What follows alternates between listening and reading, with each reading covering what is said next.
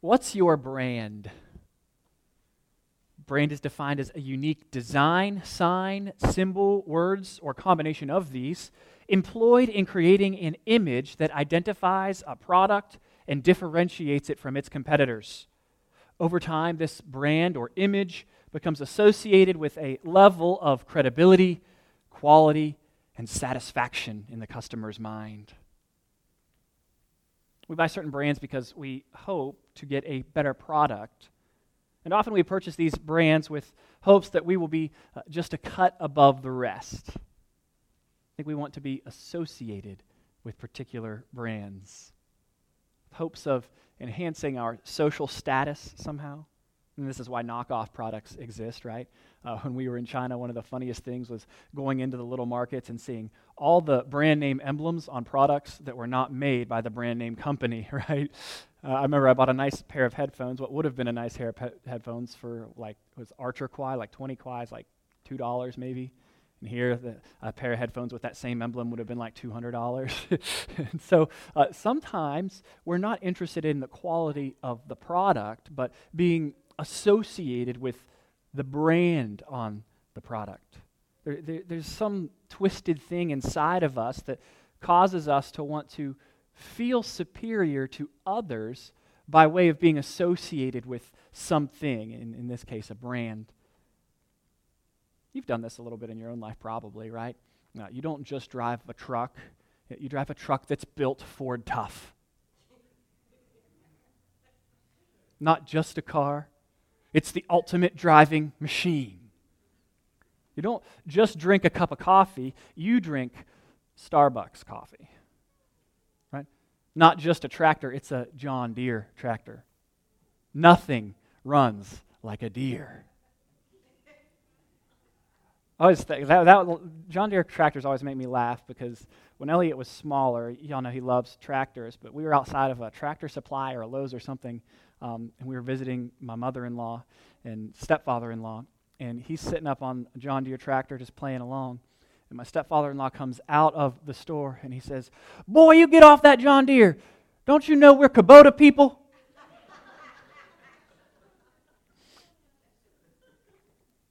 he was associating with a different brand. It's not just a donut you eat, it's a Krispy Kreme donut. The next level. We want to be associated with particular brands because they make us feel superior to those people that eat regular donuts, drive regular tractors and trucks, drink normal coffee. Somehow, by being associated with the brand that is of great quality, we assume that we are of a finer quality. Simply by association. The, in our text this morning, we're going to find that the Corinthians are fueling feelings of superiority by associating with particular brand name teachers. And the result of their unhealthy allegiances is a messy church with rivalry among its members. At this point, I want to remind you that 1 Corinthians is in the New Testament so that we can see ourselves. I think we're a lot more like the Corinthians than, than we would like to admit. We struggle with the same things they struggle with. We have dysfunctional marriages like them.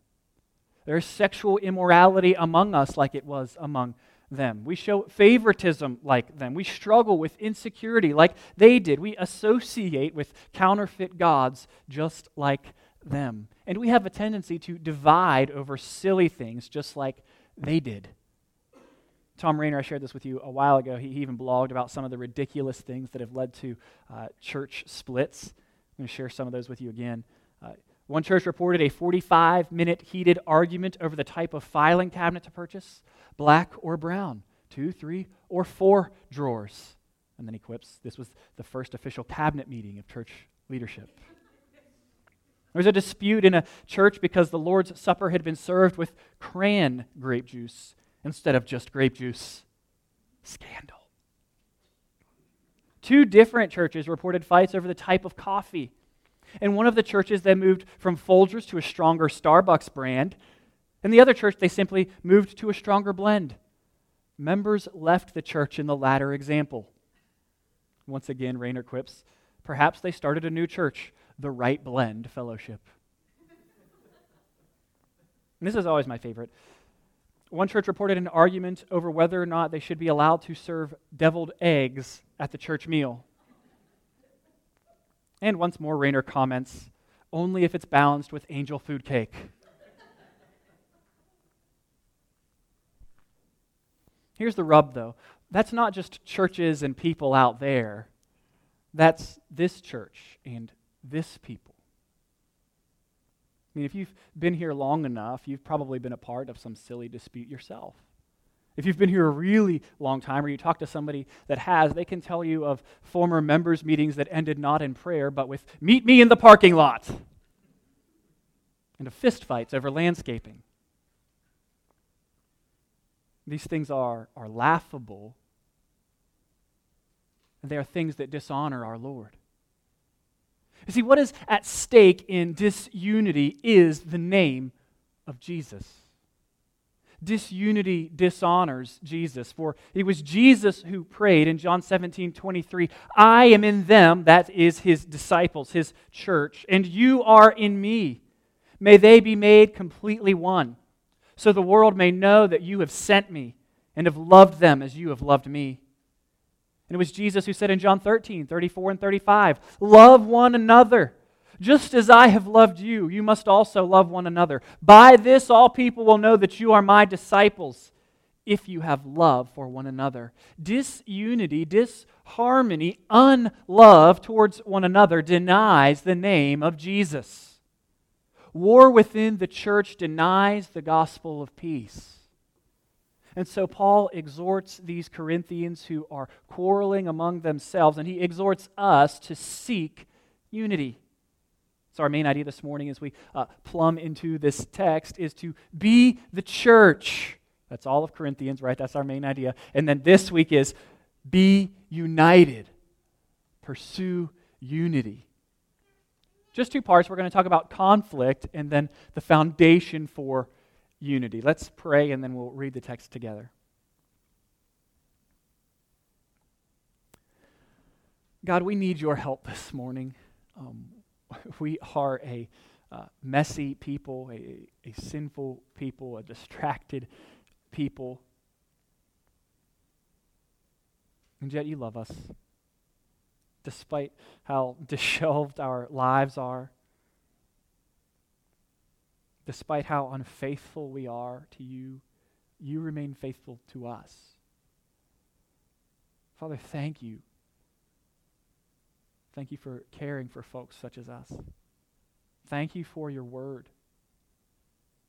Thank you for the cross of Christ, the resurrection of Christ the promise that by faith in him we might live forevermore together with you and one another. You are so good to us. We ask that you might help us to taste of that goodness once more again this morning as we read of your perfect word. This we pray in Jesus' name. Amen. So it's 1 Corinthians chapter 1, verses 10 through 17. I don't know if I told you that part, so uh, that's where we're going to be. And I'm going to start reading in verse 10.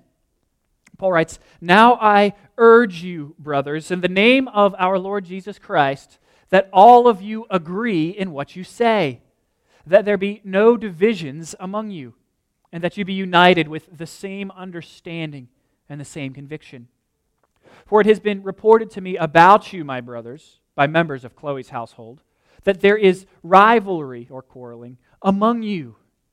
What I am saying is this each of you says, I'm with Paul, or I'm with Apollos, or I'm with Cephas, or I'm with Christ. It's important to know that the conflict here in Corinth at the time is not of theological nature, but of power and political nature. Right? It, it's a struggle of preference and whom is better than whom. See, the, the Corinthians are associating themselves with particular spiritual figureheads to the extent that they are separating themselves from one another. And so the Apollos crowd thinks they are better than the crowd that follows Paul, who thinks they are better than the crowd that follows Peter or Cephas. And there is this Christ crowd in there that thinks they're better than everybody. Uh, the Christ group, I, I take the um, position that they are kind of like red letter Christians would be today, or, or Gnostics. They, they're saying, you guys might learn from these human teachers, but we learn from the resurrected Christ. And we aren't going to listen to anything that anybody else says except for what Jesus says, right? So if you've ever met a red letter Christian, it's only the red letters uh, in, in the Bible, only where Jesus speaks. And so that's kind of their position. That's how they're making themselves feel superior. Uh, another tact that people say with this last group, it says, or I am in Christ, is that this is Paul's own assertion about what they should be saying versus what they are saying. Um, I think the former is the better way to interpret it based on sentence structure and, and grammar and boring stuff like that. Uh, and that's where, mo- where I come down is where most of the commentators came down, um, which should be no surprise. That's the direction they led me in. At any rate, you have these different groups and these different identifications of people that are causing divisions and quarrels or fights within the church, right? It is of the nature of my dad could beat up your dad, and Virginia is better than Virginia Tech except for it's coming to blood, right? Maybe those come to blood. I don't know how intense that, that rivalry is. These disputes have led to divisions. And so Paul is telling them this is not the way it should be. He's exhorting them onto unity. Now, I need to point out, we're not being told here that Christians must agree on absolutely everything. All right? Not at all what's going on. Unity is not uniformity. The unity Christians are to seek is not a unity devoid of differences of opinion or conflict. Right? If you've lived in a church for uh, more than a few minutes, you know this. You know there are differences of opinion and conflict. But the unity that we are called to is of oneness. It's of a, concern and a care for one another. It includes a theological unity that is very specific, but is not a oneness of ideas. Oneness in Jesus Church, and this is your blank for you type A's, oneness in Jesus Church is a musical harmony, not a dull unison. In other words, we are able to play different notes as long as we are in step with the melody of the gospel. We're free to disagree about a great many things. But more important than our disagreements is how we disagree there are only two ways to engage with conflict one is godly and one is ungodly. And Paul is setting the example here for us about how to engage in conflict in a godly way. We, we saw in the first nine verses that he was looking for evidences of grace in the lives of the Corinthians, and he is seeing them for who they truly are called by Jesus, made saints by Jesus, empowered to be the church by Jesus. And so he's able to thank God for them, but now he's moving on to gently correcting them because he loves them. He's correcting them because in this particular situation, they are in sin body of Christ is not divided against itself. I mean, if they had, been, had not been in sin, Paul's counsel here would be different as it is in chapter 8. They're talking about food offered to idols in chapter 8. He tells the group that thinks they should eat of the food offered to idols, hey, you're not in sin. And he tells the group that uh, thinks that they should not eat of the food offered to idols, he says, you're not in sin either. But, you know, take one another into account. Love your brother. Let love govern how you decide to eat meat or not eat meat. All that to say, when we engage in conflict, uh, we're either lovingly correcting sin or we are lovingly agreeing to disagree after doing our best to understand one another. Make sense? Right? So, yes, there are things that all Christians must agree upon to be Christians. And yes, there are distinctives we must agree upon to be a part of a particular church or denomination. But there are also plenty of things that we are free to disagree about and still live in unity. Uh, quick uh, side discussion here. Denominations actually, sometimes people act like denominations are a really bad thing, um, but I actually think denominations help us to preserve unity within the church. Uh, my best friend is a uh, conservative Presbyterian, and he and I think the same about absolutely everything in terms of theology except for baptism right? I'm a Baptist. and so, uh, and so we, we, even though we are best friends, we do not, eh, have not in our lives worshiped in the same church on a continual basis as members. Like they, he's visited here, he's preached here, and, and I've done likewise for them, but, but we could not belong to the same church because of our distinctive on baptism. Now, one of the things you, you, we need to do as Christians is learn to differentiate or do what we call theological triage between uh, the most important issues, kind of important issues, and then things that are important but not worthy of dividing over. And so baptism is one of those that kind of falls, if we were doing one, two, three, kind of in the second, right? Uh, where, it's probably smarter for us to worship in separate assemblies to preserve unity, but it's not something that divides us in Christ because ultimately we are united under the same gospel, under the same Lord, and we can come together uh, as, as friends uh, who are working towards the same end, which is making Christ known. So denominations help us to maintain unity. Imagine having a bunch of uh, folks that preferred infant baptism among us versus folks that thought that was not the best thing to do, and it, it probably it would sow seeds of discord. So it's just smarter for us to say uh, we're going to build a small fence around our yard and shake hands over it, right? We're going to be friendly neighbors in the neighborhood of Christ and of orthodoxy.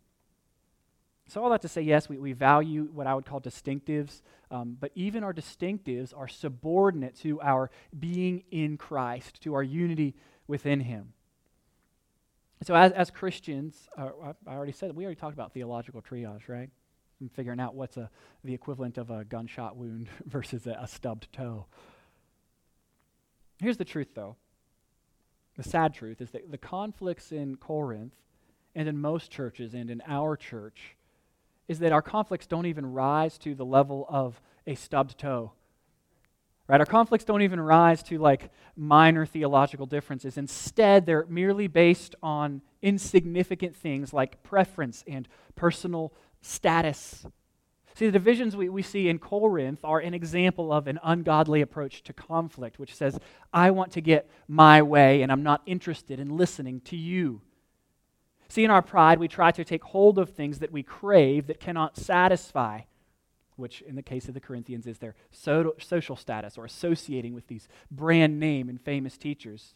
James 4 reminds us, he asks the question, What causes fights and quarrels among you? And then he goes on to say, Your cravings for these things that you do not have, your pursuit of your selfish desires. And it's this worldly attitude of selfish ambition among the Corinthians and among us that leads us into sin, that leads us into disunity.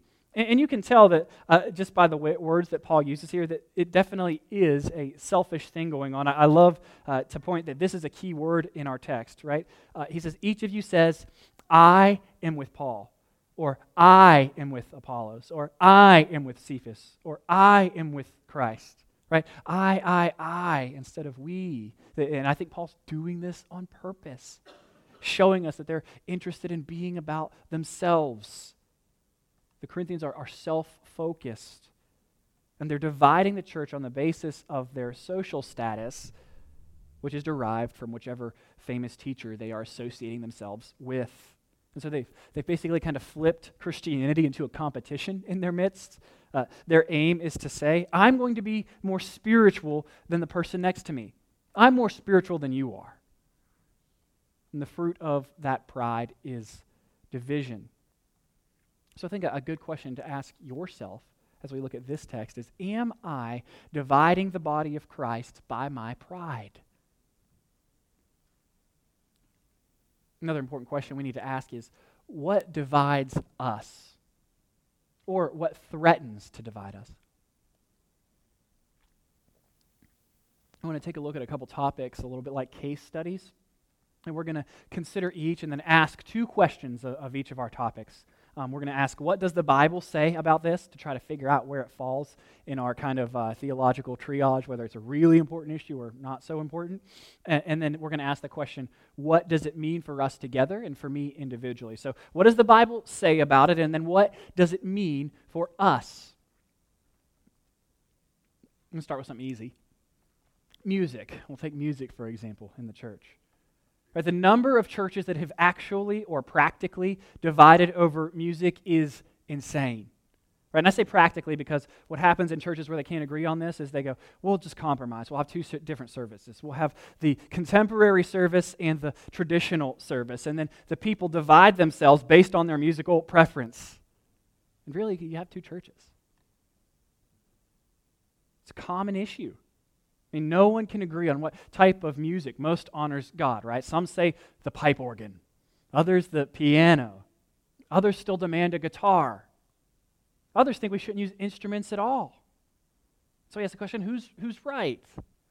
I would argue none of them, right? If we ask our question, our first question, what does the Bible say? Throughout Scripture, we witness God's people worshiping Him in a myriad of ways through music. We see them use just their voices. We see them praise Him with dancing and the shaking of tambourines and with shouting and with a variety of instruments. Additionally, the Bible doesn't privilege one form of musical celebration of God above another. What seems important, or the common theme or thread among all of these celebrations of who God is through music, is their content is driven by a desire to honor God by speaking truth about Him. Content is driven by a desire to give glory to God. And so that, that brings us to question two what does this mean for us, or how should we then do music in church? I think it means that we do music to the end of celebrating Jesus by having content within our music, whatever kind of music it is, that honors God and brings him glory. Outside of that, though, I don't know that there's really a right or wrong. I think it's all preferential. And so churches are free to figure out which music will best help them honor God. Um, so uh, maybe some of you, your preference for music, you're like Dale, you think bluegrass is the only music.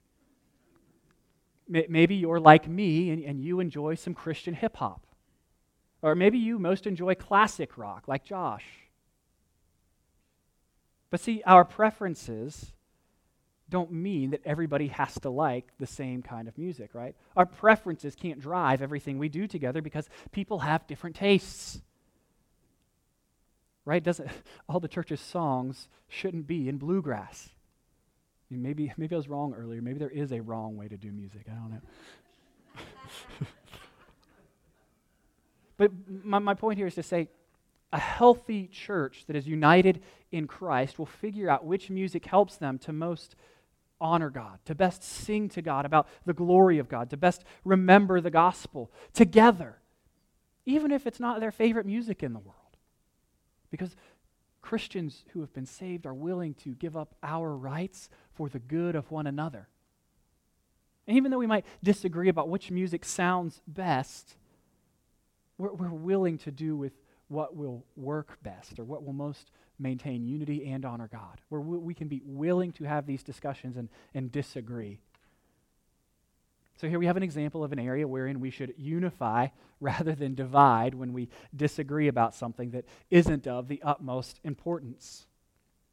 Me look at about look, look at the next one's a little closer to home, uh, and so I think it might sting a little bit. Um, but I think this is a temptation for us, is in any church really, is disunity because of different personal attributes. Churches, including us, are susceptible to unifying around things that we have in common instead of Christ. And so we form our churches a little bit like we would form a social group or social club instead of the kingdom of God.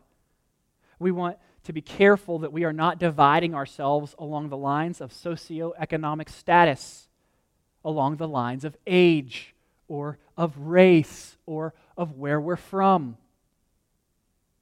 Why? Well, because let's ask question one what does the Bible say about divisions within the church based on age, race, status, or background? Galatians 3 27 through 28. For as many of you been, that have been baptized into Christ have put on Christ like a garment. There is no Jew or Greek, slave or free, male or female, for you are all one in Christ Jesus. That doesn't mean those things that are unique to us cease to exist. Men are still men, women are still women, white people are still white, black people are still black, Asian people are still Asian. What it means is that all of these men, women, black, white, Asian, whatever background you come from, are all equally in Christ. All are united in Jesus. All wear the Team Jesus jersey and are not to be divided along these lines. As a result of being in Christ, Christians are to love one another and rejoice in how God has made us different from one another. Our unity in Christ is supposed to supersede all the other ways we have of identifying ourselves. And so, question two what does this mean for us? How should we relate to those who are different from us in terms of age, background, race, and economic status? Well, I think it's clear that in Christ we should treat one another as friends, as brothers and sisters in God's family. Now, how we do this can vary from church to church and situation to situation, but we must work hard at trying to be in true relationship with one another, to truly be united to one another. I think one of my uh, favorite things about our church is that, in terms of being divided along um, lines of age, we've overcome what is a common division there in a lot of ways I think maybe my, my favorite example of that is uh, that Josh hangs out with Mike and Janie so much that uh, the waiter down at the Mexican restaurant thinks or thought that he was their son, right? He couldn't figure out, like, why would a teenager hang out with folks that are, how do I put this delicately? With folks who are retired. Like, why? Why would he do that? because of the gospel. Normal, not that we're not normal, but, but normal people in our culture are, there are not a whole lot of teenagers or ha- they're hanging out with folks that are of retirement age because that's who they want to hang out with. This is how the gospel breaks down walls. There's a relationship that is built in Christ rather than on commonality or what phase of life we are in. Let's ask another question. How are we doing in terms of racial reconciliation? It's hard to say because our demographics here are a little awkward in our community and culture. But I do think that Dr. Martin Luther King's words still ring true. He says it's appalling that the most segregated hour in America is 11 o'clock on Sunday morning. I think he was right to be appalled. And I think we should be appalled along with him that these divisions still exist. It is to the church's shame that many of our assemblies are of just one color.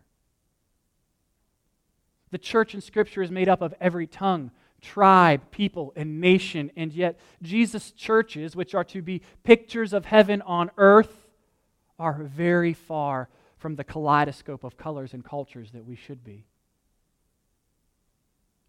let's be sure that we are pursuing relationships with people that are different from us, from different backgrounds and cultures, people that are different colors than us. We dishonor Jesus by allowing these things to divide us. We are one in Christ. One of the ways that I think for our church in particular, we are tempted to be divided, and maybe we don't even notice it, is by a common division in our community. And you guys will be aware of this as soon as I say it, I think. That in, in this kind of whatever amalgamation of people groups uh, up along 151, there is a division between the local people and the non local people, right? You know what I'm talking about. There are those uppity, Wintergreen, Stoney Creek folks rolled in here like they own the place. And then there are those crazy backwoods local people, right? I mean, it's, so funny. More than one of you have said to me, some of you have been here a, a really long time, said, I've lived here this many years, but I will never be a local. It's a, it's a real division. And I think it can easily creep into our fellowship if we are not on guard against it. Almost a these are people of the true church, the old church, people that have been here forever. And these new folks are part of the new church. They, they just don't get us. And this other, the old church says they don't, the new people don't get us, and the new people say the old church don't get us. So we're going to divide along these lines. No. No, our, our church should be a picture that flies in the face of that common division because we are united in Christ. My hope is that people from the community would look at our church and go, this doesn't make sense. There are locals and non locals, and you can't really tell who's who because of the way they love one another and hang out with one another. Last example, and then we'll move on, I think it's politics. This is perhaps the most polarizing topic in our culture today. And I think the one that most threatens church unity as people associate with their political brand more so than their church. So, what does the Bible say? Well, the Bible has a ton to say about culture and about how we should love one another, but it doesn't give us specific political policies or force us to adopt a particular political ideology. So, what does this mean? I think because we are Christians, it means that we ought to um, form our politics in light of our Christian worldview. However, I think that there are areas where we could disagree about how we should form our politics in terms of this Christian worldview. So we should be able to have different politics but still be united. But sadly, far too many professed Christians form their Christianity in light of their politics instead of forming their politics in light of their Christianity. I've said this before, but the political left and the political right both have good things to say, believe it or not. And both have their problems as well, believe it or not. I think it's damaging to think that one political party perfectly represents Jesus. He was much more complex than that. I've used this illustration before, but I love it. In his book, Jesus Outside the Lines, Scott Sauls shares an anecdote about how Christians should be able to be united in Christ and still vote differently. He writes this uh, During the 1992 presidential elections, a friend of mine told me about an awkward moment in his Bible study. One member of the group expressed excitement because that Sunday she had seen a bumper sticker promoting the other party in the church parking lot. She was excited because to her, this was an indication that non Christians had come to church.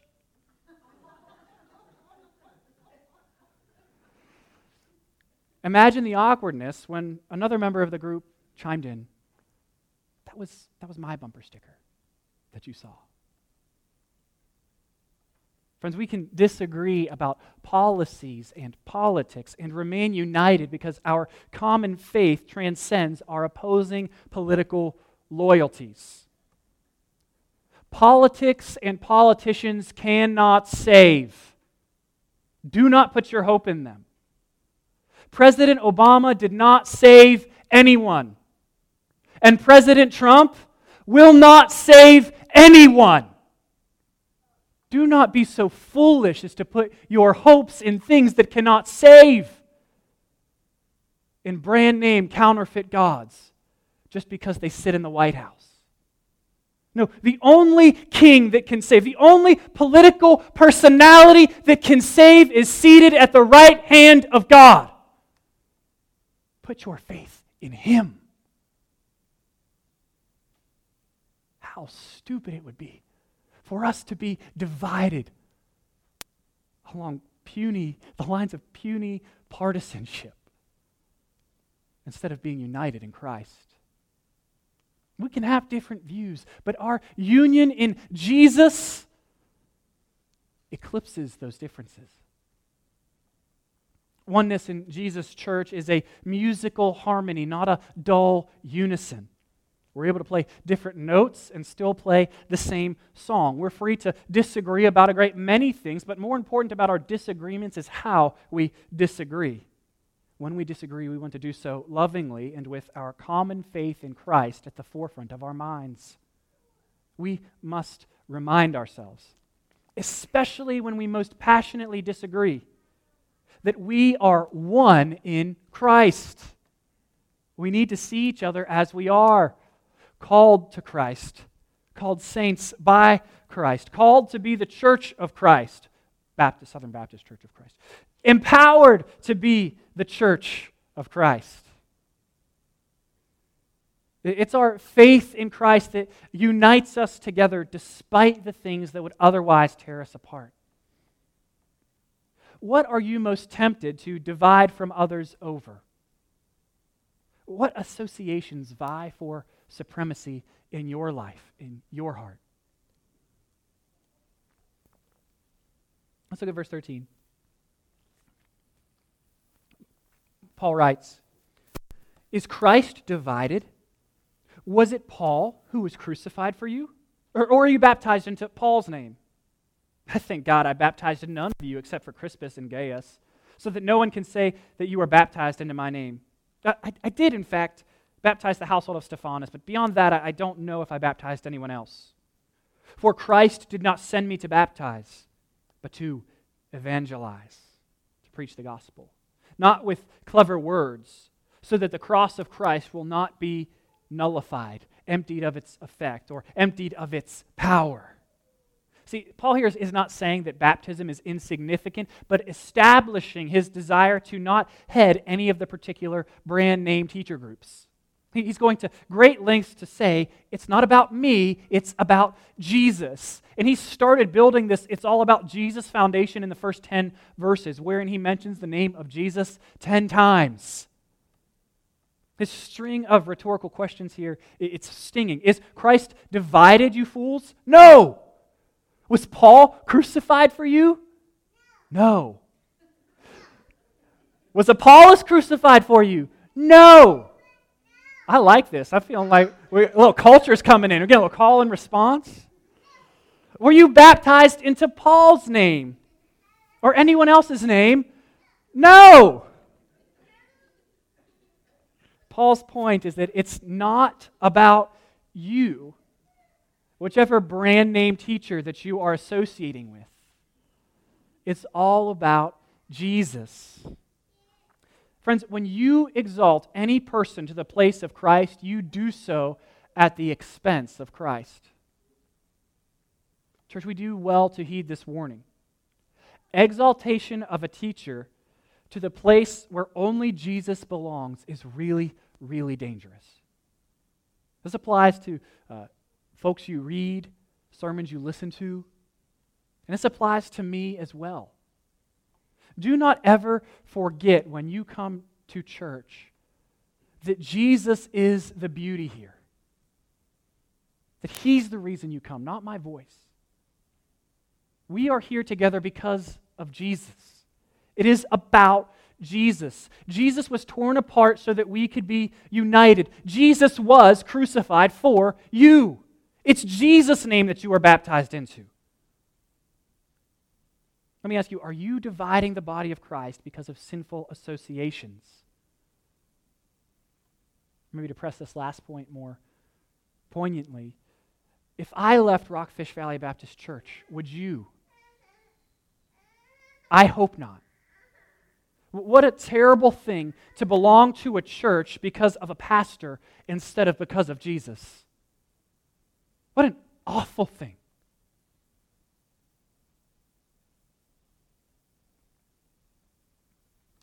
For Christ did not send me, Paul writes, to baptize, but to evangelize. Not with clever words, so that the cross of Christ might not be emptied of its effect or power. Paul is making clear here that it is not sophisticated oratory ability that produces Christians, but the power of God. You can only believe the message of the cross when the Holy Spirit gives you a heart transplant and takes out the hard heart of stone from within you and gives you a heart of flesh so that you might believe. It is God, the Holy Spirit, who creates genuine faith in sinners, not some fast talking salesman. It is the Word of God, applied by the Holy Spirit of God, that creates the people of God.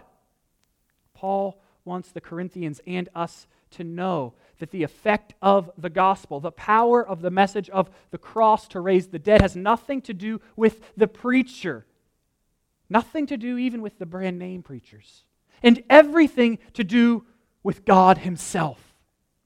Salvation is God's work from beginning to end, and He alone is due the glory. It is God who calls us into faith. It is God who makes us holy by faith. It is God who will keep us in the faith. Paul just told us this in verse 8 of chapter 1. God will also strengthen you to the end, so that you will be blameless in the day of the Lord Jesus Christ. God is faithful.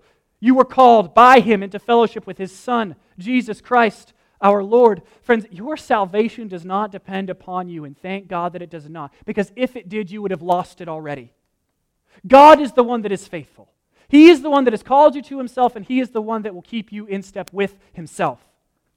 None of us has anything to be prideful about.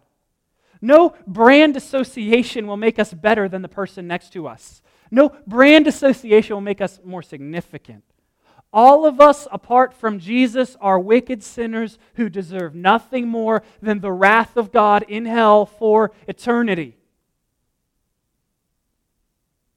Love, if you this is jumping ahead a little ways, but look down in verse 30 in chapter 1 if you have your Bible open. Second part of verse 30, uh, Paul writes, It is from him, that's God, that you are in Christ Jesus. It's his work. Christ Jesus, who became God given wisdom for us, who became our righteousness, our sanctification and redemption, in order that, as it was written, the one who boasts must boast in the Lord. You have nothing to be prideful about, nothing to boast about in and of yourself. Everything you have is a gift from God. See, friends, when we understand the gospel, it has this uh, wonderful effect of making us really, really humble and also really confident.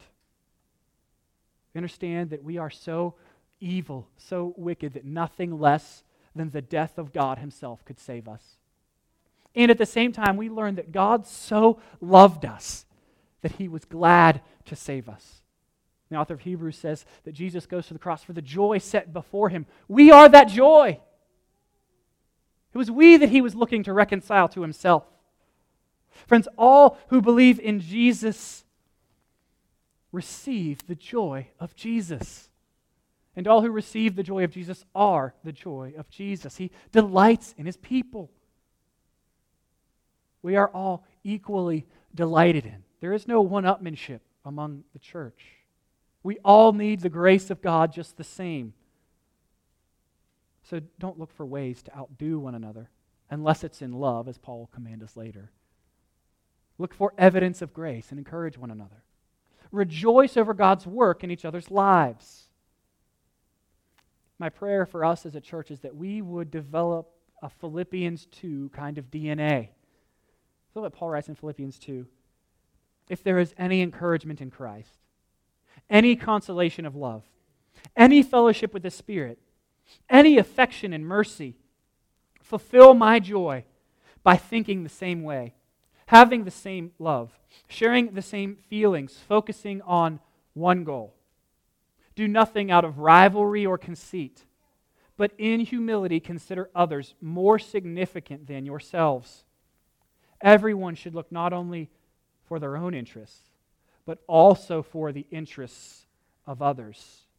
Have this mind among yourselves, which is yours in Christ Jesus. See, friends, the way of the cross, the way of Christian unity is humility. It's dying to yourself daily for the good of your neighbor and the glory of God. And so I exhort you this morning uproot your pride. Stop sowing discord and start sowing peace. Church, we are equipped with all we need to be peacemakers rather than divisive people. So let us approach our conflicts together with the mind of Christ. Let us approach conflict remembering the fact that we are called to be the church and to be united. Let's pray.